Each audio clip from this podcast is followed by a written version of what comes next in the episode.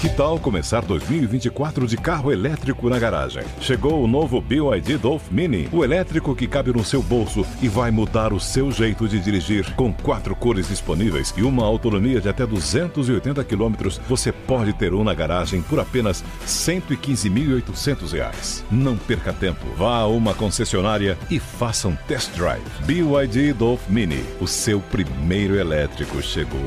No trânsito, escolha a vida. 24 horas no mundo todo. Jovem Pan News. Desfrute de momentos saborosos no Barcelos, a melhor rede de frango na brasa do mundo. Sucesso em 20 países e agora em Moema. Experimente deliciosas espetadas de frango ou filé mignon com nossos premiados molhos importados e diversas opções de acompanhamentos, além de petiscos, saladas, massas, sanduíches e caldos cremosos. Faça seu evento em um ambiente amplo e moderno com telões e teto retrátil sem custos de locação. Barcelos Moema, Rua Canário 544. Siga @BarcelosMoema nas redes sociais. Você, conectado com a informação, rádio e internet. Jovem Pan News.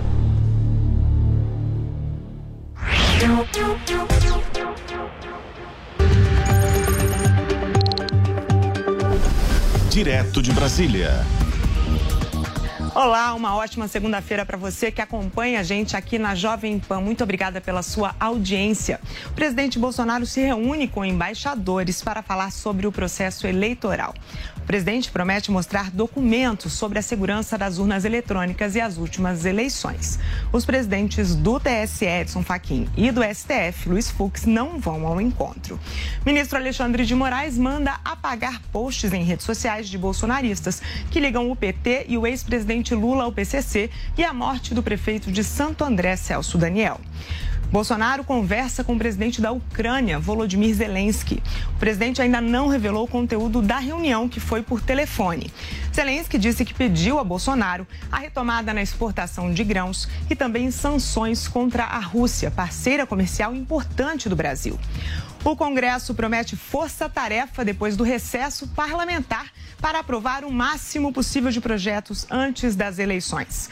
Eu sou Catiúcia Soto Maior e sigo com você até as 4h30 da tarde com as principais notícias da capital federal ao vivo, a partir de agora, direto de Brasília. E o presidente Jair Bolsonaro recebe hoje embaixadores aqui na capital para falar sobre a segurança das eleições. Sobre isso, nós vamos conversar agora ao vivo com Bruno Pinheiro, que está acompanhando. Bruno, o encontro já começou. Boa tarde para você.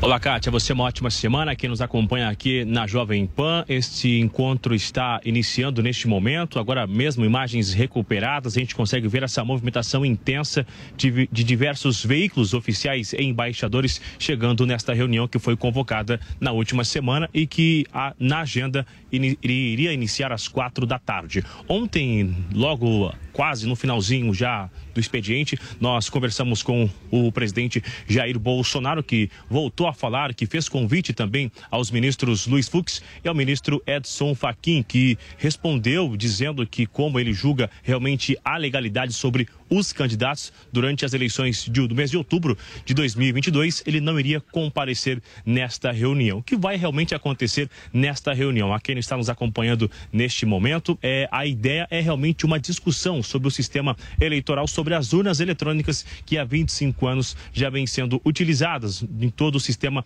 eleitoral, seja numa eleição local, estadual ou até mesmo quando vai escolher o governo federal, como será agora em outubro, escolhendo o presidente da República. A gente relembra que essa discussão não é uma discussão recente, é uma discussão antiga realmente sobre as urnas, numa live, inclusive, que Jair Bolsonaro acaba sendo investigado lá pelos ministros do STF, colocando em jogo realmente a confiança, o sistema eleitoral. A gente já tem uma fala de ontem recuperada, quando ele conversava ao vivo com a Jovem Pan em relação ao ministro Edson Fachin. Ele relembrou que aconteceu em 2014 e 2018. Vamos ouvir o que ele disse então em relação a isso.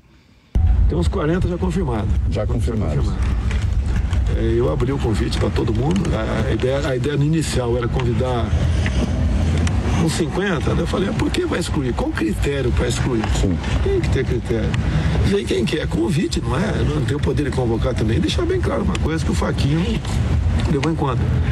Quem trata da política externa é o presidente da República de acordo com a Constituição. E o senhor já tinha expressado que tinha incomodado o senhor o fato de ter se reunido com os embaixadores, né? Incomodou até pelo teor que foi tratado, que não vou falar aqui, você deve saber o que foi tratado. Mas aí a ideia amanhã o senhor é fazer que tipo de exposição para os embaixadores? Técnica, não vou supor nada, o foco é na transparência eleitoral. Fazer com que, uma vez acabando as eleições, ninguém duvide da mesma e o perdedor imediatamente ligue para o ganhador. Essa que é a ideia. Temos mecanismos de praticamente zerar a possibilidade de qualquer interferência.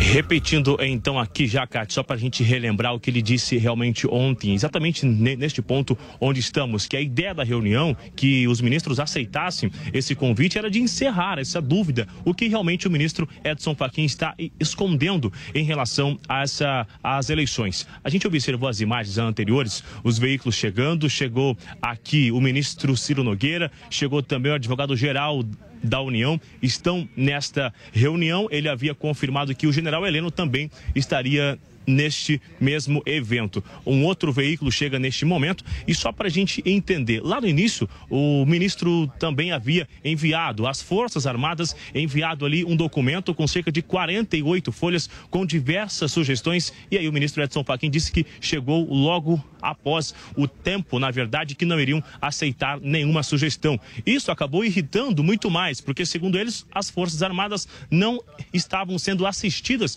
durante o procedimento eleitoral, indicando ali, ajudando realmente com algumas orientações. Segundo o que disse Jair Bolsonaro, somente alguns especialistas que estão nas Forças Armadas que levantaram alguns pontos que seriam importantes para realmente ter essa discussão. Só que isso não foi atendido. Então a gente continua aqui de olho com essa imagem ao vivo. Logo mais inicia esta reunião, um espaço amplo, na verdade, com vários convidados, cerca de 40 embaixadores que foram convocados, alguns acabaram não aceitando, outros aceitaram realmente este convite e a gente vai ficar aqui acompanhando essa longa cobertura para saber o que realmente será divulgado. Essa é aquela expectativa, né? Qual é a informação relevante realmente, o que se sabe até agora sobre as urnas eletrônicas que realmente coloca em jogo as eleições de outubro de 2022. Cati. Perfeito, Bruno. Você volta depois a qualquer momento para falar aqui com a gente com novidades. Assim que você tiver alguma coisa, é só avisar, acionar a gente. E bem, mais cedo eu conversei com alguns embaixadores e o posicionamento deles é de discrição. A declaração de todos os países é muito parecida. Dizem que estão acompanhando esse processo eleitoral brasileiro, mas como observadores, sem a intenção de interferir. Um embaixador me falou que o evento de hoje é visto como um movimento muito controverso por parte do presidente. Outro embaixador me disse que o assunto é relevante para a democracia de todo mundo, mas que não pretende comentar a expectativa para a reunião de agora. E agora a gente vai acompanhar no Palácio da Alvorada o presidente Jair Bolsonaro. Começou nesse instante o evento e a gente vai saber o que ele está falando. Vamos acompanhar. Uma coisa enorme chamada Amazônia. Ou seja, o Brasil, pela sua extensão territorial, pelas suas riquezas, está integrado no mundo todo. O Brasil faz negócios com praticamente o mundo todo. Tem adotado uma posição de equilíbrio em conflitos, buscamos a paz, trabalhamos por isso, preservamos a nossa democracia. Até o momento, uma só palavra minha houve fora do que eu chamo de 4 linhas da nossa Constituição. Nós respeitamos as leis. Me elegi presidente da República gastando menos de $1 milhão. Repito, gastando menos de $1 milhão e dentro de um leito de hospital. Após sofrer um atentado, uma facada de um elemento de esquerda, cujo inquérito não foi concluído, apesar dos enormes indícios de interesses outros se fazerem presentes. Mas isso é uma questão interna nossa. Gostaria de ver esse inquérito concluído para chegar nos mandantes na tentativa de homicídio. Sou capitão do Exército Brasileiro, fiquei 15 anos no Exército, fui vereador no Rio de Janeiro por 2 anos e 28 anos dentro da Câmara dos Deputados. Conheço muito bem o nosso sistema, conheço muito bem a política brasileira. Fiz uma campanha sem recurso, então, mas que começou 4 anos antes do pleito, depois da reeleição da senhora Dilma Rousseff. E andando pelo Brasil, sozinho, 3 anos sozinho andando pelo Brasil, juntando multidões, fiz a minha campanha. Tudo que vou falar aqui está documentado, nada da minha cabeça. O que eu mais quero para o meu Brasil é que a sua liberdade continue a valer também, obviamente, depois das eleições. O que eu mais quero por ocasião das eleições é a transparência, porque nós queremos que o ganhador seja aquele que realmente seja votado. Nós temos um sistema eleitoral que apenas 2 países no mundo usam. No passado, alguns países tentaram usar, começaram até a usar esse sistema e rapidamente foi abandonado. Repito, o que nós queremos são eleições limpas, transparentes, onde o eleito realmente reflita a vontade da sua população. Teria muita coisa a falar aqui, mas eu quero me basear exclusivamente em um inquérito da Polícia Federal que foi aberto após o 2º turno das eleições de 2018, onde um hacker falou que tinha havido fraude por ocasião das eleições. Falou que ele tinha invadido o grupo dele, o TSE, o Tribunal Superior Eleitoral. E, obviamente, quando se fala em manipulação de números após eleições, quem manipula é quem ganhou. Então, seria eu o manipulador. E a Polícia Federal começou, então, apurar se houve ou não manipulação e de quem seria a responsabilidade. Então tudo começa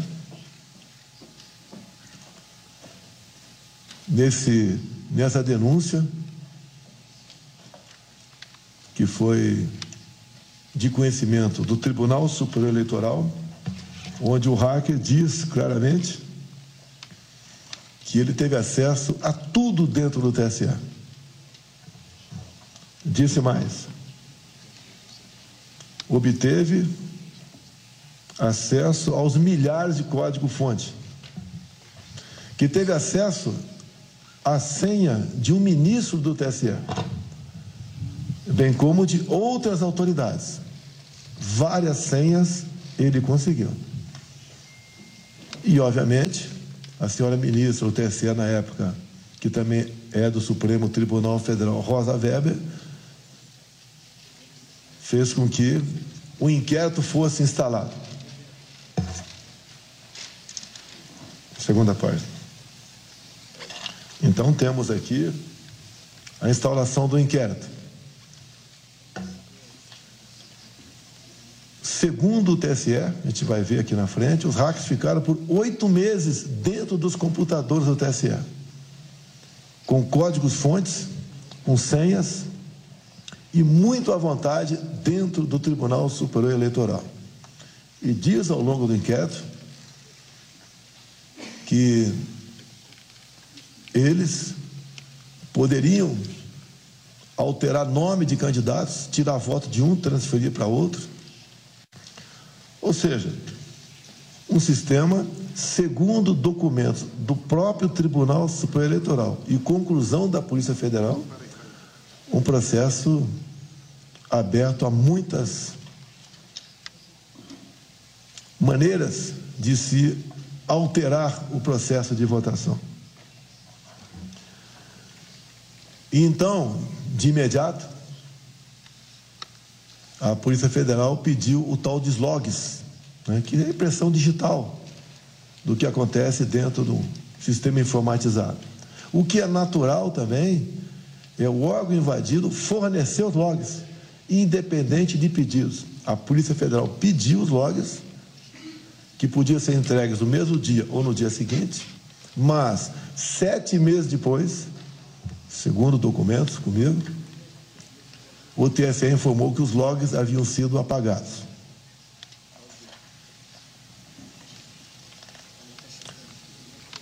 E uma coisa muito importante, esse inquérito, aberto no mês seguinte do segundo turno das eleições de 2018, até hoje não foi concluído ainda. Diz aqui o próprio TSE e conclusões da própria Polícia Federal. O atacante, o invasor, conseguiu copiar toda a base de dados. Repito, conseguiu a senha de um ministro do Tribunal Superior Eleitoral. Também a senha do coordenador de infraestrutura, Cristiano Andrade, que é a pessoa de confiança do chefe de TI chamado Giuseppe Giannini.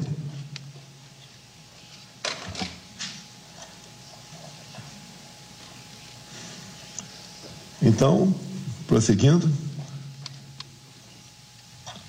o invasor teve acesso a toda a documentação no TSE, toda a base de dados, por 8 meses. É uma coisa que, com todo respeito, eu sou o presidente da República do Brasil, eu fico envergonhado de falar isso aí. O que é comum, né, acontecer em alguns países do mundo é o chefe do executivo conspirar para ele conseguir uma reeleição. Estamos fazendo exatamente o contrário, porque temos pela frente 3 meses até as eleições.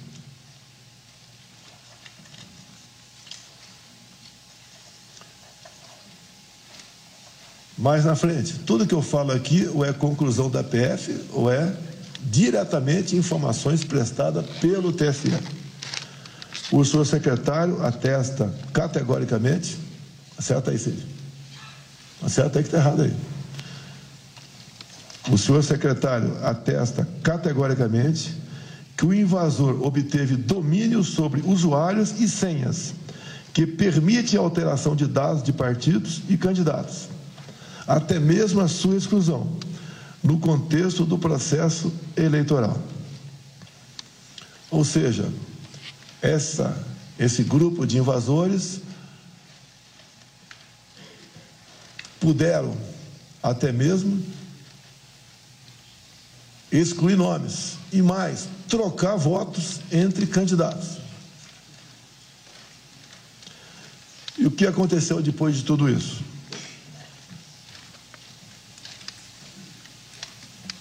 Eu tive acesso a esse inquérito o ano passado, divulguei, é um inquérito que não tem qualquer classificação sigilosa. E, ao divulgar, o ministro Alexandre de Moraes abre o inquérito para me investigar sobre vazamento. Em depoimento, o delegado encarregado do inquérito foi bem claro que o inquérito não tinha qualquer classificação sigilosa. Foi instada a Corregedoria da Polícia Federal, que disse a mesma coisa. E como envolvia um outro deputado que teve acesso a esse documento meu também, a Procuradoria da Câmara dos Deputados disse que o inquérito não tinha qualquer classificação sigilosa. O que nós entendemos aqui no Brasil é que, quando se fala em eleições, elas têm que ser totalmente transparentes, coisa que não aconteceu em 2018.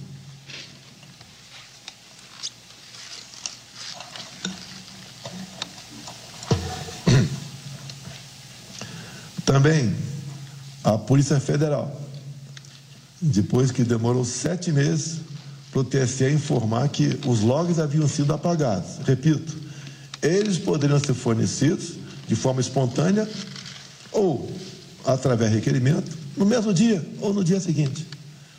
Então, 7 meses depois, o TSE informou que os logs haviam sido apagados. E a Polícia Federal concluiu, pela total falta de colaboração do TSE para com a apuração do que os hackers tinham feito ou não por ocasiões das eleições de 2018. E repito, até hoje esse inquérito não foi concluído. E entendo que não poderíamos ter tido eleições de 2020 sem apuração total do que aconteceu lá dentro. Porque o sistema é completamente vulnerável, segundo o próprio TSE. E, obviamente, a conclusão da Polícia Federal.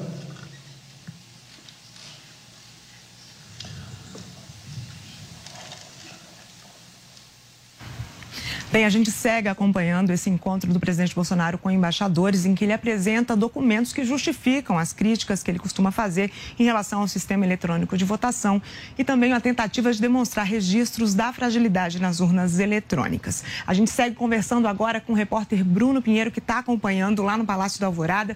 Bruno, você ficou 1 hora ontem conversando com o presidente Bolsonaro, uma entrevista exclusiva aí na porta do Palácio. Explica pra gente o que ele falou em relação à expectativa dessa reunião, desse encontro de hoje com os embaixadores. Ele voltou a reafirmar o que nós vimos agora mesmo, cerca de 15 minutos de fala de Jair Bolsonaro. A gente continua com essa imagem ao vivo, então, acompanhando este evento que reúne cerca de 40 embaixadores. Ele começou a fala hoje já dizendo que foi capitão do Exército durante cerca de 15 anos, que ele tem um relacionamento muito bem sobre as eleições. A gente relembra que ele também atuou, já foi deputado federal lá no Rio de Janeiro, e relembrou também a negociação, a importância do território brasileiro com a Amazônia, e voltou a falar sobre as eleições. Ele relembrou no início da sua fala agora o que ele já havia afirmado ontem sobre esse hacker, que segundo informações ficou por cerca de 8 meses usando a senha de ministros ali, e até agora não houve nenhuma informação do que esse hacker conseguiu acessar realmente naquela época. Ele relembrou o inquérito também do ministro Alexandre de Moraes. Segundo ele, no inquérito não tem nem uma classificação sigilosa. Foi o que nós ouvimos. E ontem ele voltou a falar aqui, conversando um pouco mais de 1 hora, que ele esperava que com essa reunião, realmente com esses embaixadores, ele conseguisse colocar em discussão o sistema eleitoral. E ele reafirmou que somente em outros dois locais usam as urnas eletrônicas, que outros chegaram a utilizar, mas que realmente viram que não funcionava. E aí a gente relembra que foi discutido até lá no Senado o voto auditável. Foi uma força realmente de ambos os lados, mas o assunto não rendeu e acabou se encerrando, sendo assunto encerrado lá no Congresso Nacional. E aí ele relembrou que fez um convite ao ministro Edson Fachin e ao ministro Luiz Fux, e que eles realmente não aceitaram esse convite. Ele chegou a falar que não consegue entender o que o ministro Edson Fachin esconde até agora por conta de não aceitar uma conversa, de não aceitar uma discussão em relação às eleições. A gente continua acompanhando este evento que iniciou há cerca de 20 minutos aqui no Alvorada. Vamos acompanhar. Muito obrigada, Bruno. Você volta a qualquer momento com novidades e a gente segue mesmo acompanhando. E agora a gente vai falar com a repórter Yasmin Costa, porque o ministro Alexandre de Moraes mandou excluir da rede social publicações que liguem o Partido dos Trabalhadores ao PCC e o ex-presidente Lula à morte do ex-prefeito de Santo André, Celso Daniel. Vamos conversar ao vivo então com você, Yasmin. Quais são os detalhes dessa decisão? Boa tarde. Oi, Catiúcia, boa tarde para você e a todos que nos acompanham aqui no Direto de Brasília. Pois é, o ministro Alexandre de Moraes, que está como presidente do Tribunal Superior Eleitoral por conta do recesso do Judiciário, ele atendeu, como você disse, né, a um pedido do Partido dos Trabalhadores. Essa decisão vale para pelo menos 14 perfis de apoiadores do presidente Jair Bolsonaro. A gente pode citar entre esses perfis que estão aí nessa lista da decisão do ministro Alexandre de Moraes, o perfil do senador Flávio Bolsonaro, que também é filho do presidente Jair Bolsonaro, e o perfil de dois deputados, o deputado Ottoni de Paula e também a deputada Carla Zambelli. O ministro acatou, inclusive, um pedido do PT, que é a aplicação de uma multa de R$ 25 mil em caso de descumprimento da determinação de retirar essas publicações do ar. Por exemplo, em uma publicação feita pelo deputado Ottoni de Paula, ele ligou a morte do ex-prefeito Celso Daniel ao Partido dos Trabalhadores e também ao PCC. Disse que havia ali um envolvimento do PCC e o Partido dos Trabalhadores com essa morte. Nessa decisão, eu separei aqui, viu, Cátia, um trechinho da decisão. O ministro diz o seguinte, que há uma nítida percepção de que as mentiras divulgadas objetivam de maneira fraudulenta persuadir o eleitorado a acreditar que um dos pré-candidatos e seu partido possuem ligação com o crime organizado, com o fascismo e com o nazismo, tendo ainda igualado a população mais desafortunada ao papel higiênico. Em outro trecho, o ministro afirma o seguinte, que o sensacionalismo e a insensata disseminação de conteúdos inverídicos com tamanha magnitude pode vir a comprometer a lisura do processo eleitoral, ferindo valores, princípios e garantias constitucionalmente asseguradas, notadamente a liberdade do voto e o exercício da cidadania. O Partido dos Trabalhadores, nesse pedido ao Tribunal Superior Eleitoral, alega que a disseminação dessas informações falsas, segundo eles, tem um único objetivo, garantir que as pessoas não votem no pré-candidato do partido, que é o ex-presidente Lula, na corrida presidencial, para que ele não receba votos dos eleitores em outubro. A eleição no primeiro turno, a gente sabe, no dia 2 de outubro. O ministro Alexandre de Moraes, sobre esse caso do ex-prefeito Celso Daniel, ele disse ainda que o caso já foi solucionado e as pessoas envolvidas nesse caso já estão devidamente cumprindo a pena. Para encerrar a participação aqui, viu, Cátia? A deputada Carla Zambelli usou as redes sociais para dizer o seguinte, quer dizer que não podemos mais postar informações de delações homologadas pelo próprio Supremo Tribunal Federal? O PT e os ministros podem tudo. Quando o judiciário escolhe um lado, o que será de nós? Foi o questionamento que a deputada Carla Zambelli fez nas redes sociais. A gente vai seguir acompanhando esse caso e qualquer novidade eu chamo você por aqui, viu, Cátia? Muito obrigada, Yasmin. Você volta a qualquer momento. Agora são 4h27 pelo horário de Brasília. Muito obrigada pela sua companhia. Estamos de volta amanhã, direto de Brasília. A gente se vê. Jovem Pan News. Os pingos nos is. Os pingos nos is. Política, economia e a análise das notícias do dia em um bate-papo com o time de comentaristas que não tem medo de dizer a verdade. Os Pingos nos Is, de segunda a sexta, na Jovem Pan News. Evite passar por apuros segurando a vontade do número 2 fora de casa. Conheça Pampan e garanta o bloqueio dos odores desagradáveis. Espirre 5 vezes na água do vaso antes de sentar e pronto. Acesse agora usepampan.com e saiba mais. Pampan salvou. Pampan. A notícia que você quer saber. A notícia que você precisa saber. 24 horas com você. No seu rádio e na internet. Jovem Pan. Você sabe que time vai ganhar o Brasileirão? Sabe quem vai fazer mais pontos na NBA? Entende tudo de Fórmula 1? Então não perca tempo. Entre na vaidebob.com e comece a usar seu conhecimento esportivo para se divertir e ganhar dinheiro. São as melhores ODBs do mercado em plataforma segura e fácil de usar. Vaidebob.com, a melhor plataforma de apostas do mundo agora no Brasil. Jovem Pan Morning Show. Jovem Pan Morning Show. De segunda a sexta, a partir das 10 da manhã. Oferecimento Lojas 100. Super quinzena de aniversário nas Lojas 100. Venha fazer a festa. Lojas 100. 70 anos realizando sonhos. Experimente o polvo provençal do Rufinos Restaurante. Uma deliciosa receita de polvo inteiro grelhado com alho e ervas de Provence. Acompanhe riso al nero de sépia. Para duas pessoas, imperdível. Rufinos Restaurante, no Itaim, Rua Doutor Mário Ferraz 377. Acesse rufinos.com.br. A Jovem Pan está com você em todos os lugares e em todos os momentos. De manhã, informação e opinião na medida, para começar o dia do jeito certo.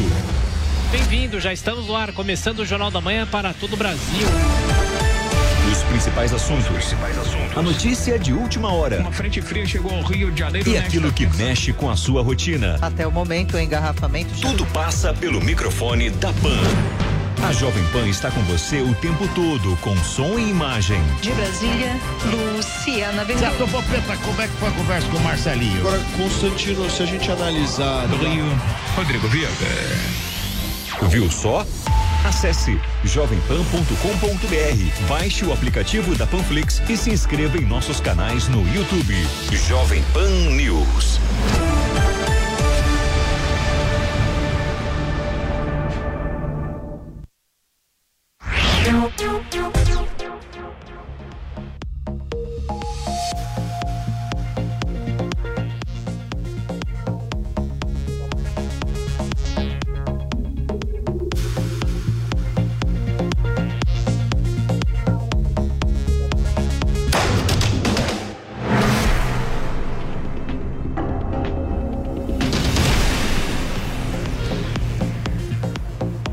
Estamos começando o programa Opinião, eu sou William Travassos, ótima segunda-feira para todos os senhores, aqui nos estúdios da Jovem Pan, na Avenida Paulista, os comentaristas Pan, Marco Antônio Costa e Fábio Piperno com os principais temas do dia. Muito boa tarde, senhores. Boa tarde, William, boa tarde, Piperno. Tudo bem, William, Marcos, boa semana a todos. Bom, o ministro Alexandre de Moraes, do STF, mandou remover das redes sociais uma série de publicações que associam o ex-presidente Lula e o PT ao PCC, ao nazismo e ao sequestro e assassinato de Celso Daniel. A decisão também inclui um vídeo que tira de contexto uma declaração de Lula insinuando que o petista chamou as pessoas mais pobres de papel higiênico.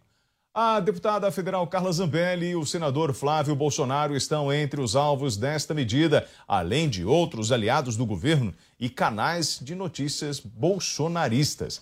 Então, Piperno, você acredita que esse material vai ser removido pelos bolsonaristas ou eles vão fazer uma pressão? E caso isso aconteça, aí vem multa. E o que pode vir para além disso? Olha, mais uma vez, boa tarde. Eu acho que isso é muito de enxugar gelo, né? Até porque isso já se espalhou. Muita gente divulgou esses vídeos, declarações.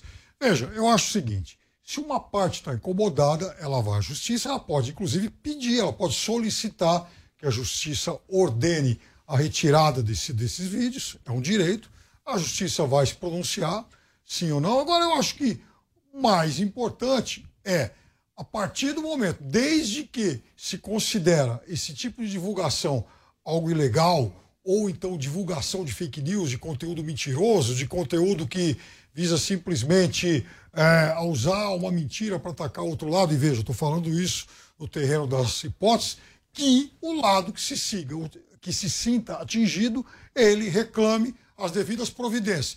Eu vou dar um exemplo de algo, não com essa mesma dimensão, mas similar que aconteceu. Há uns 2 anos, um juiz, ele errou num cálculo, e aí a gente não sabe se de forma proposital ou não, mas o fato é que o juiz errou num cálculo que dava conta de que Lula tinha recebido como herança de Dona Marisa CDBs no valor aí de 246 milhões de reais. Algo, obviamente, inacreditável. Lula, aí, alguns perfis e alguns políticos de oposição a ele divulgaram isso. O Lula foi à justiça e uma dessas políticas, e uma dessas personalidades, inclusive, foi a Regina Duarte. O Lula foi à justiça, até porque o cálculo mais tarde foi refeito, de 246 milhões caiu para 26 mil. Né? quase 10 mil vezes menos. E aí, então, o Lula conseguiu uma reparação. Então, eu acho que, nesse caso, caberia uma reparação. Não esse tipo de medida que, repito, me parece algo como enxugar gelo. Marco Antônio Costa. Então, boa tarde de novo a todos, a audiência da Jovem Pan. O grande problema, e aqui eu vou usar o Piperno como escada para argumentação, que é a seguinte. Você percebe que na argumentação dele não tem princípio, não tem valor, não tem norma jurídica, não tem norma constitucional, não tem zelo pela liberdade de expressão. Ele deixou de lado o mais importante, o mais caro para a nossa democracia, para o nosso ambiente democrático. Então vamos fazer o seguinte, William, pega o livro do Silvio Navarro sobre o Celso Daniel e joga ele na fogueira. Vamos fazer uma noite das fogueiras e vamos começar a queimar livro. Por quê? Porque você não pode mais comunicar na rede social, tem que passar pelo crivo de Alexandre de Moraes. E crivo de mais quem a gente vai ter que passar? A gente vai ter que passar pelo crivo de qual outro ministro? Em sede de que ação você pode proibir alguém de se comunicar? No ambiente, num período eleitoral, num período que a gente está precisando se comunicar. E se tem uma coisa que a esquerda faz com método, com eficácia, de maneira muito eficiente, é espalhar desinformação. Então, se for assim, cancela a esquerda inteira. Mas não, tem um lado desse jogo que não joga fora das regras, que está dentro de um ambiente democrático e plural e aceita a liberdade de expressão como princípio fundante do espaço público, da dinâmica de debate público. É um absurdo falar em enxugar gelo. A gente tem que defender por princípio a liberdade de expressão. Quando ele fala sobre reparar danos, reparar dano moral, você de alguma forma entrar com injúria, calúnia ou difamação, a pessoa ela entra dentro dessas circunstâncias no ambiente do juizado especial criminal, é muito específico. E nunca, de maneira tão célere e de maneira tão assodada, isso aconteceu, como a gente está vendo agora. E o que está acontecendo aqui é pior. A gente está falando em censura efetiva. Por quê? Porque ele já deu o sinal, ele falou o seguinte, quem não tirar a postagem vai sofrer multa de 10 mil reais e se reincidir de 15.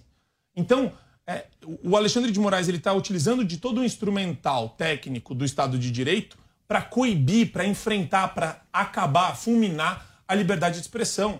Ele está agindo fora do texto constitucional. Não existe nada de Estado de Direito nessa decisão. O que é preocupante e é um absurdo. Alguém que defende isso não defende o debate público. Claro que se defende o debate público. Poderia fazer uma observação. Só uma pergunta aos senhores. Por exemplo, a Veja tem que tirar lá aquele material que ela chama de exclusivo. Marcos Valério delata a relação do PT com o PCC. Ela tem que tirar esse depoimento? O depoimento do Marcos Valério, ele também deve ser retirado da internet? Então, veja bem. Primeiro que, enfim, não se trata de absolutamente nada disso que o Marco falou. E quanto a disseminar, inclusive, fake news, um dos nomes citados aí foi o da deputada Carla Zambelli, aquela mesma que um dia publicou um vídeo em frente a uma loja da Havan, dizendo que aquilo pertencia à filha da Dilma e o nome Havan remetia a Havana, porque, afinal de contas, a Dilma gosta de Cuba. Tá lá, esse vídeo existe até hoje. Agora, eu quero dizer para você o seguinte, William. Esse depoimento é controverso. Veja, esse depoimento não é confirmado pelo Marcos Valério e esse depoimento teve, ou que não teve, não foi integralmente aceito enquanto delação na época pelo ministro Celso de Mello. Inclusive, nesses últimos dias, o advogado do Marcos Valério disse o seguinte: é importante esclarecer que se trata de vazamento de informações sem qualquer respaldo técnico. Portanto, a defesa técnica entende que a comissão deveria, de ofício, determinar ao Departamento de Polícia Federal que informe a ela qual funcionário público que ficou responsável pela guarda e sigilo dos áudios e a velocidade dos mesmos. E aí ele, enfim, segue e tal, porque eles não confirmam isso. Esse depoimento também não é uma coisa recente, foi uma coisa antiga. Inclusive, isso, uma parte dele foi homologada pelo ministro Celso Mello. Você está errando. Não, não estou errando, não. Não estou errando. Eu nasci para viver, eu estou dizendo que querem transformar em uma informação legítima algo que não se sabe se existe. Piperno, você é um jornalista. Sim. Você está agindo contra a liberdade de expressão. você está defendendo a restrição do discurso livre. As redes sociais, a gente não pode ter esse tipo de análise por parte de um ministro do Supremo Tribunal Federal. Ele não pode limitar o discurso e o debate público. E outra coisa, só para fazer uma revisão rápida aqui, não é uma questão de desinformação nas redes, como está escrito. É questão de autoritarismo por parte de ministro do Supremo Tribunal Federal. A gente tem que reclassificar e repensar o que está sendo colocado aqui. A premissa não é políticos devem ser proibidos de publicar fake news. O Lula e a esquerda mentem diariamente. Isso daí é do jogo eleitoral, isso daí é do período eleitoral. Não é assim, não. E eu, como sou a favor da liberdade, eu defendo que todos falem livremente. E quem vai escolher qual informação procede ou não é o eleitor. É o elo final aqui. Você não pode entrar no meio e falar o que é verdade ou não. Isso é coisa de autoritário. É legítimo, então, por exemplo, uma Carla Zambelli da vida contar uma mentira dessa, como foi a história da filha da Dilma e as lojas da Van? Nunca você pode proibir alguém de publicar algo. Isso, pena, ela não foi proibida. Pena, só que ela pena mentiu. De multa diária. Isso daí não está correto. Gente, eu estou no depoimento do Marcos Valério. Aquele vídeo que tem lá atrás, lá em Minas Gerais, símbolo da Polícia Federal, ele numa bancada. Então, assim, tecnicamente isso aqui não vale. Então, por exemplo, a Veja publicou isso aqui como material exclusivo. Ela é obrigada a tirar, então, isso? Isso aqui não tem validade nenhuma. Vale, tanto que vale que passou pelo crime. Não, mas se vale, eu posso falar? Uma parte. Então, de novo, a gente está falando em limitação da liberdade de expressão. Ele está aplaudindo. Não tô aplaudindo. É o tipo de coisa que você só vê acontecer com um determinado grupo de pessoas. Eu não tô aplaudindo. Que é o pessoal da direita hoje no Brasil. Você está aplaudindo? Não, eu não estou aplaudindo. Vale ou não vale esse depoimento aqui? Esse vídeo aqui? É de verdade ou de mentira? Ou você tem que dar autorização? É o Marcos Valério aqui ou não é o Marcos Valério? Esse depoimento, ele foi dado e só uma parte dele foi aceita na homologação. Mas ele falou. Não foi o depoimento todo. Ele falou e ele nem confirma isso hoje. Tanto que, inclusive, outro dia, chamaram para uma comissão lá na Câmara. Aliás, quem fez a convocação foi, inclusive, o deputado Eduardo Bolsonaro, e ele nem quis aparecer. Então, eu acho muito engraçado. Vocês acham que isso aqui é montagem? Não. Olha o nível. Uma parte foi aceita, a outra não. Olha o nível de loucura que a gente vive hoje no Brasil, tá? A gente tem capa da Isto É, onde o Bolsonaro tá com bigode de Hitler escrito genocida. Isso pode pra eles. É opinião. Isso pode. Opinião. Então, o que pode? A esquerda pode difundir qualquer tipo de discurso odioso, de difamação, de aniquilação do próximo e da outra parte. A direita está reproduzindo notícias, inclusive, verossímeis, que tem verossimilhança, que tem credibilidade. De quê? A gente está falando sim, tá? Eu sugiro que você leia o livro do Silvio Navarro. Não vou perder excelente tempo. Livro, um excelente jornalista que conduz aí toda a questão histórica do caso do Celso Daniel. Certo. Agora, você não pode falar sobre isso? Você vai interditar o debate? Não. Gente, então pessoal, Piperno não deixa ninguém falar sobre isso. Mentira, isso eu não disse isso. Agora quem o autoritário lá no Supremo vai deixar também. Quem quiser ler o livro do Silvio Navarro, por favor. Mas será que você falou do Bolsonaro, da imagem do Bolsonaro? Você falou da revista Isto É. Sim. Esse final de semana teve aquele negócio do vídeo, né? A Polícia Federal vai investigar um vídeo que circula nas redes sociais que simula um ataque ao presidente Jair Bolsonaro. As imagens mostram um ator utilizando a faixa presidencial caído ao chão e ensanguentado ao lado de uma moto. Continua ainda. Os vídeos são cenas vazadas da gravação de A Fúria, filme do cineasta Rui Guerra, que será lançado em 2023. Mera semelhança? Posso fazer a coesão aqui do raciocínio? Eu acho que isso daí, do ponto de vista penal, totalmente relevante. Isso só, e agora eu vou usar uma expressão pipérnica, isso só mostra o mau hálito da alma dessa esquerda hipócrita que vê ódio em qualquer discurso mequetrefe pequenininho, de canto, de boteco, que o Bolsonaro faz uma motociata e fala, não, ele está incentivando o ódio. E daí eles fazem isso. Eles jogam futebol com a cabeça do Bolsonaro e ninguém da direita tá nem aí para isso. Não. O que ele tá fazendo, a investigação, eu sinceramente acho que nem deveria existir. Eu acho que essa investigação não tem nem pé nem cabeça. Por quê? Porque tanto faz. Isso daí, o cara pode fazer um contexto XYZ, a obra ainda não saiu, vai sair. É uma foto que foi vazada, só isso. Então, eu sinceramente acho que isso só mostra a hipocrisia da esquerda, de ver ódio em tudo que a direita faz e fala, só que o que eles fazem Não, é expressão artística. Isso daí tem algum tipo de motivação que não é política. Piperno, mera coincidência? Não, ou provocação? Não tem nada de mera coincidência, não. O fato é que, pô, primeiro, o presidente Bolsonaro não é alguém que, por exemplo, nos estimule a pensar em paz. Paz é uma palavra que raramente entra, não é, nos seus vários discursos. Agora, eu prefiro aguardar pelo filme, eu quero ver, né? Aí cada um vai ver, nossa, cada um vai tirar suas próprias... Não, eu não estou dizendo para você que eu vou. Eu estou dizendo para você o seguinte, que a partir do momento em que o filme for exibido, que cada um tira suas próprias conclusões. Eu não vou me antecipar por conta de uma foto que vazou e da qual eu tenho todo o direito, inclusive, de duvidar da verossimilhança. Não, peraí, calma lá. Verossimilhança não. A foto é da produção lá, inclusive é um vídeo, não é uma foto. Tudo bem. Você nem deve ter visto, uma foto, mas tá tudo bem. Eu vi a foto. Então, tem o vídeo. Tem o vídeo da produção. O cara com uma flechada, era uma flecha, acho que no pescoço. É a representação do Bolsonaro numa motociata.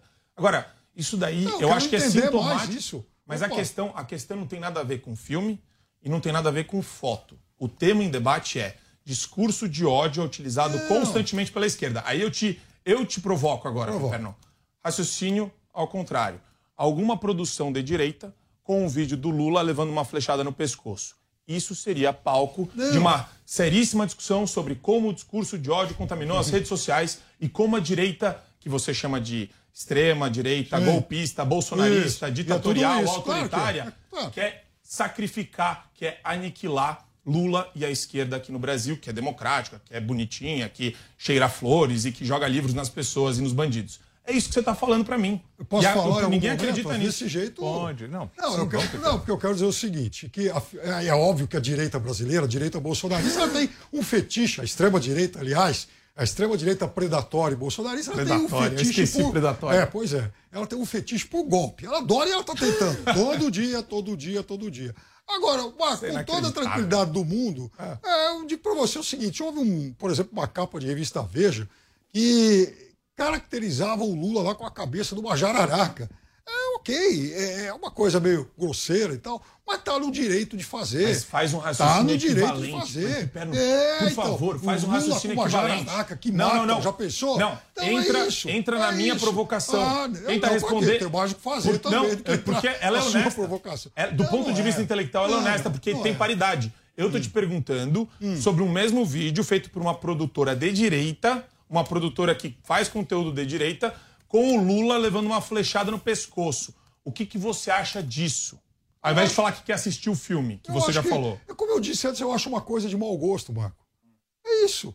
Tá, Piperno. Então, agora, se quiser exibir, exiba. Se a família do Lula se sentir ofendida, que tome as devidas providências. Não foi isso que eu falei também. Eu perguntei se você acha que isso estimula o ódio ou não. Ah, claro que estimula.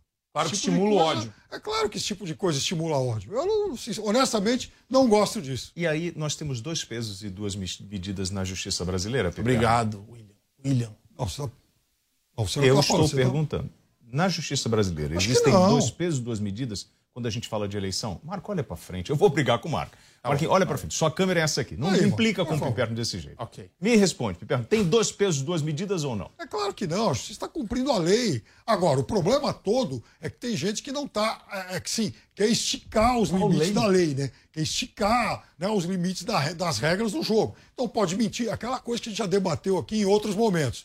É assim... Quer normalizar alguém falar, por exemplo, a Manuela Dávila vai incentivar, e aí a gente até falou aqui algumas vezes, acho que eu não vou cansar nossa audiência com a história da Manuela e do Haddad, né? Aquela história lá da mamadeira e tal. Qual que é a mamadeira, Piperno? Fala, Marcos, você gosta de lembrar. Não vou falar isso de novo. Então enfim, a mamadeira em forma de piroca. Haddad vai distribuir isso. Quer dizer, eu acho esse tipo de coisa não pode ser normalizado. Quem fez isso tem que ser punido. Ou então a Manuela vai incentivar o incesto como outra coisa que foi dita na campanha e foi propagada em redes sociais em 2020. Esse tipo de coisa, desculpa, eu não entendo que tenha... Ô, Marco, possa ser normalizado. Pode gravar um vídeo, por exemplo. Gravaram esse final de semana várias mulheres, artistas, cantoras, atrizes, falando o seguinte: olha, o Bolsonaro é fascista, eu não voto nele porque ele é isso. Aí, A gente pode permitir esse tipo de conduta? Esse é o grande problema. A gente não, o tribunal pode permitir esse tipo de agressão? Essa é a questão. Ou isso não é agressão? O ambiente público, de debate público, ele tem que ser um ambiente livre. Se você começa a tolher qualquer expressão, qualquer palavra utilizada, a maneira como a pessoa vai se comportar, você acaba adotando uma espécie de postura de filtragem do conteúdo que é realizado dentro desse debate aqui, que é produzido dentro desse debate. Não deve existir qualquer filtro para o debate. O debate ele tem que ser amplo, ele tem que ser restrito, até porque a gente tem que saber como as pessoas que apoiam o Lula pensam, até onde vai a loucura e o ódio que esse pessoal destila. E o que é engraçado é que os tribunais eles estão só atuando em prol de um lado. Eles gostam de limitar redes sociais de Bolsonaro, dos bolsonaristas, dos apoiadores dele. Agora, qual que é o problema disso? Eu não gosto nem de falar de bolsonaristas. É pessoal que está apoiando o presidente. Que tá apoiando quem apoia o presidente político. É o quê? Não, eu não gosto de falar bolsonarista porque eu sem querer caio nessa narrativa ruim que a imprensa cria o tempo todo. Eu quero dizer o seguinte. Mas só para concluir. Quando a pessoa interfere no debate público e adota só uma postura de um lado, óbvio que ela cria uma espécie de insegurança jurídica para todo mundo que está participando desse debate e, ao mesmo tempo, ela mostra a real intenção dela, que é limitar só de um lado, em prol do outro, que é o que está acontecendo agora. Eu quero dizer para você o seguinte, eu nunca vi ninguém ser punido ou ser limitado do seu direito, por exemplo, de vir a público e, por exemplo, para uma câmara de TV e dizer o Lula é comunista, o PT é um partido comunista. Da mesma forma que eu também creio que os tribunais não tenham vedado a ninguém o direito de dizer, olha, o presidente Bolsonaro é próximo do fascismo.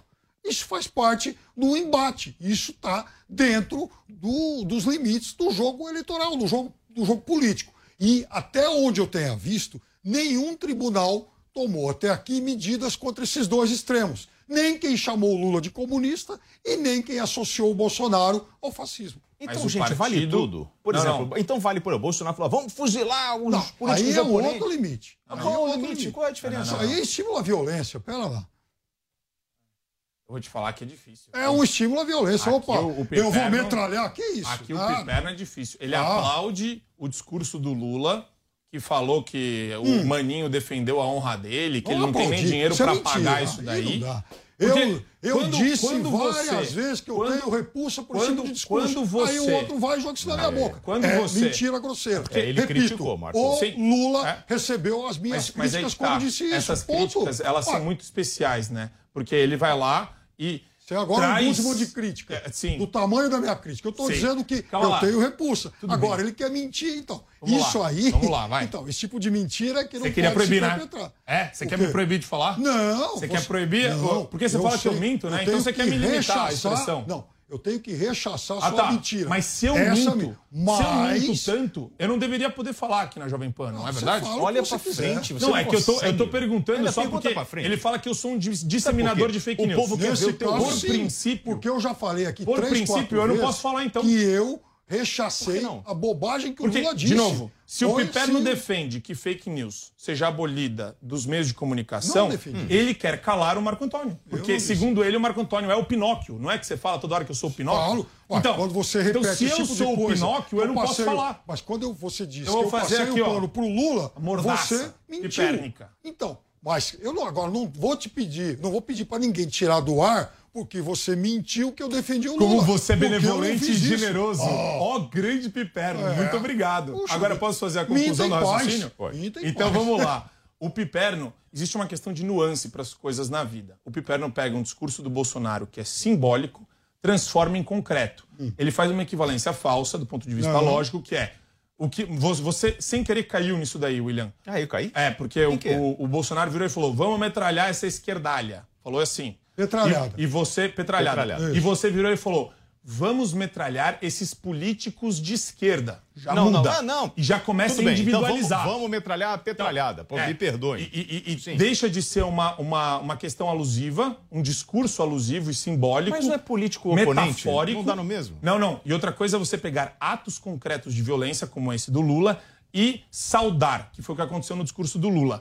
Um é muito pior do que o outro. Um é violência concreta, o outro, na verdade, não tem nada de violência, é metafórico. É o seguinte,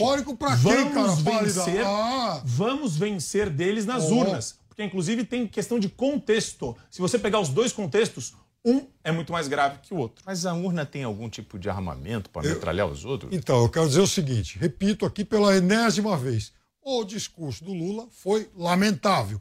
Dizer, pegar uma arma, que não é uma arma de brinquedo, pegar uma arma de verdade. Não era falar, arma, era um tripé. Eu vou metralhar a petrolada, vamos lá. Aí, era um tripé. Isso aí é muito mais grave. Era um tripé. Né? Muito mais grave, até porque você não sabe quem está ouvindo isso. Então o discurso do Lula é lamentável e o do Bolsonaro é o quê? O do Lula é muito lamentável. O tu não está passando pano no Lula, não? Mas, mesmo você não torcendo, não, você está falando que é lamentável. Eu estou dizendo que é muito lamentável, disse que eu rechacei, é um discurso ridículo, grave e tudo mais. Agora, o do outro é um convite à violência. Ué, é muito diferente. Tá vendo como é nuance? Eu falei, entendi. Não, a minha crítica foi essa. É muito mais grave o do Bolsonaro do que o do Lula. Mas aí que tá.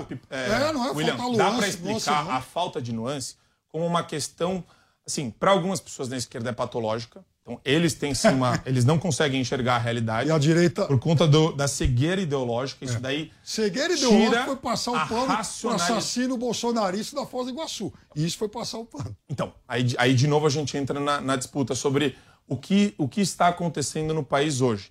A grande mídia, a grande imprensa continua com essa narrativa falsa de assassino bolsonarista. Assassino bolsonarista. Com a perspectiva de empechar o Bolsonaro. O bolsonarista matou o petista. Calma lá. Isso. Porque a questão não é essa, de novo. A questão é comunicação. A questão não tem a ver com homicídio. Policial bolsonarista assassino matou o petista. Piperno, a questão, eu estou convidando o pessoal para refletir sobre uma questão maior do que o homicídio, que é de um bolsonarista contra um petista. Então, a imprensa querendo criar essa narrativa. Tanto que a gente fala toda hora de narrativas pipérnicas, mas na verdade é a narrativa da esquerda.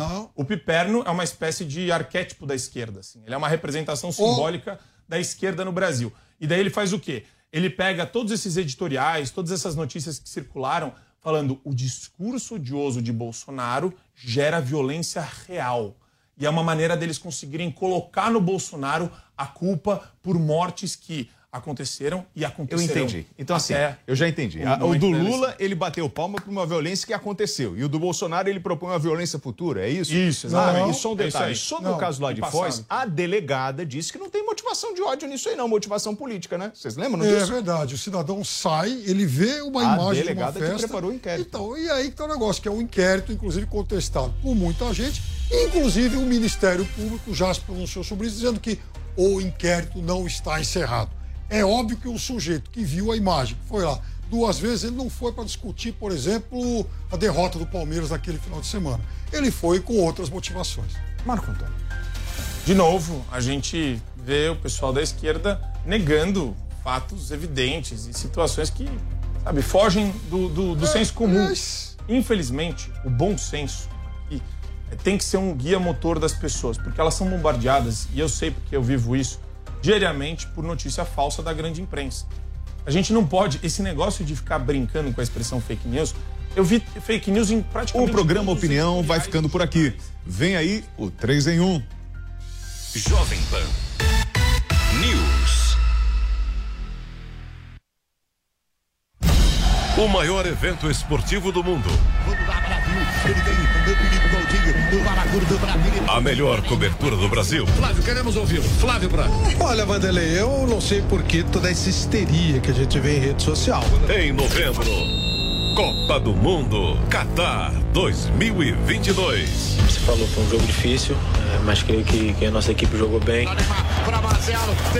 E a equipe imbatível da Jovem Pan entra em campo. E você acompanha as emoções dos jogos, os duelos das gigantes e torce com a Jovem Pan. Escute as narrações da Copa 2022 pelo rádio e no aplicativo Panflix. Oferecimento Lojas 100, 70 anos realizando sonhos. Ainda bem que tem Lojas 100. Bob, o melhor site de apostas do mundo agora no Brasil. Brasil One Bet. Vai de bob.com. Tectoy, agora também é automação comercial. Uma nova fase para o seu negócio. Consórcio Mage, Volkswagen, caminhões e ônibus. Adquira sua cota e concorra a um Volkswagen Delivery 11.180. Serão até 6 sorteios. Veja condições em consorciomage.com.br/VWCO ou consulte seu concessionário Volkswagen. Você sabe que time vai ganhar o Brasileirão? Sabe quem vai fazer mais pontos na NBA? Entende tudo de Fórmula 1? Então não perca tempo. Entre na vaidebob.com e comece a usar seu conhecimento esportivo para se divertir e ganhar dinheiro. São as melhores ODBs do mercado em plataforma segura e fácil de usar. Vaidebob.com, a melhor plataforma de apostas do mundo agora no Brasil. Você já sabe como assistir a Jovem Pan News direto na sua TV? É muito fácil. Se você tiver TV por assinatura, procure pelo canal 576 na NET, Claro TV, Sky e DirecTV Go. Pelo canal 581 na Vivo TV ou pela Oi Play. Acompanhe também nas parabólicas. Agora, se você quiser assistir no celular ou tablet, é só baixar o Panflix na sua loja de aplicativos e assistir 24 horas no mundo todo. Jovem Pan News. A tradicional pizzaria Sala VIP tem mais uma novidade. E dessa vez é para você que está no bairro de Moema ou proximidades. Agora as mais leves e gostosas pizzas da cidade estão em um ambiente novo, super moderno e aconchegante. Na Avenida Indianópolis 830. Telefone para delivery continua o mesmo, 3849-5000. Te esperamos. Mais informações em gruposalavip.com.br. Não abrimos mão da qualidade.